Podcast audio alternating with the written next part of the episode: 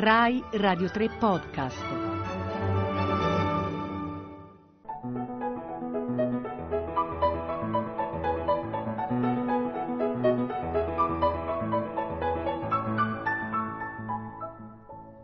Le parole di Beethoven. Buonasera da Giovanni Bietti.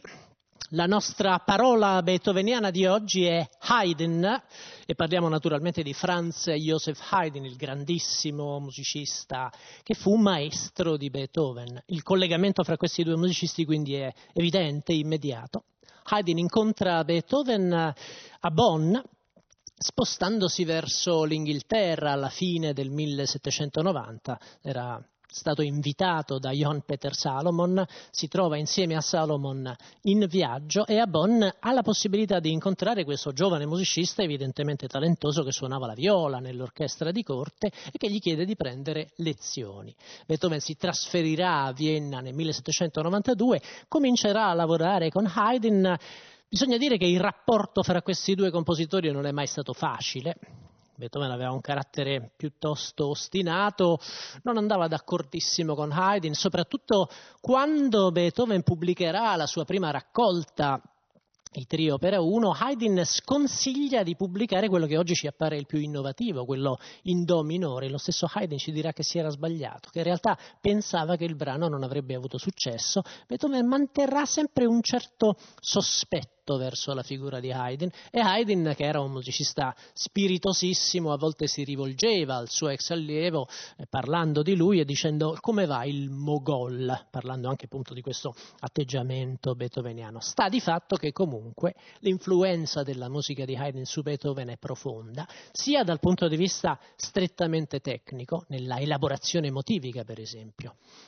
Molto spesso le composizioni di Haydn, proprio come quelle di Beethoven, sono basate su piccolissimi frammenti, su motivi tecnicamente di poche note che vengono continuamente rielaborati nel corso del brano. Vi faccio un esempio che credo sia abbastanza eloquente. Sentite l'inizio di questa sinfonia di Haydn, la sinfonia numero 28, siamo nel 1765, 5 anni prima della nascita di Beethoven. Sentite che cosa suonano gli archi.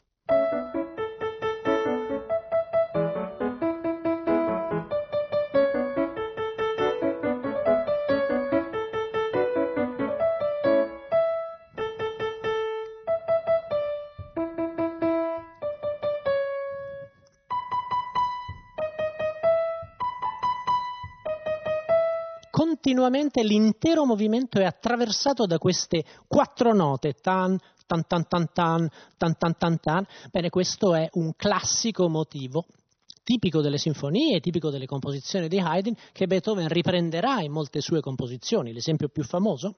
E guardate come, allo stesso modo, l'inizio della Quinta Sinfonia è interamente basato su queste 4 note.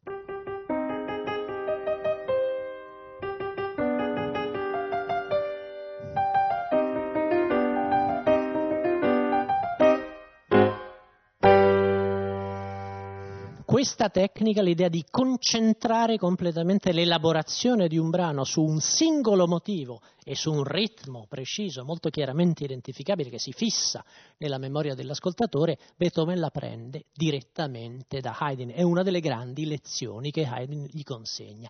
Va detto che alla fine della vita, nell'ultimo periodo beethoveniano, ci sono delle composizioni che ci mostrano l'influenza haydniana anche in altri aspetti. Per esempio nella costruzione della melodia. Sentite il modo in cui comincia la sonata opera 110, comincia con un tempo moderato, cantabile, molto espressivo.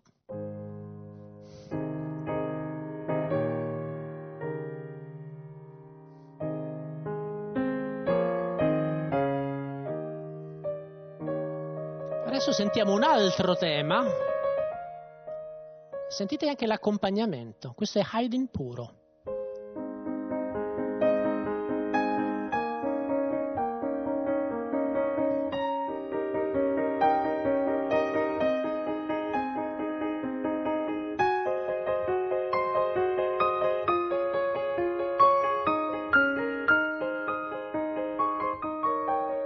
La sonata poi naturalmente continua, varia, cambiano i materiali, ma è la volontà beethoveniana di citare lo stile di Haydn in molte delle sue ultime composizioni è molto chiara, molto evidente, addirittura in certi casi nell'ottava sinfonia o addirittura nell'ultima delle variazioni di Abelli, opera 120, Beethoven recupera la vecchia forma, il vecchio andamento del minuetto. È un omaggio esplicito al suo grande maestro e al suo grande predecessore settecentesco. Rai Radio 3 Podcast. Avete ascoltato Le parole di Beethoven con Giovanni Bietti.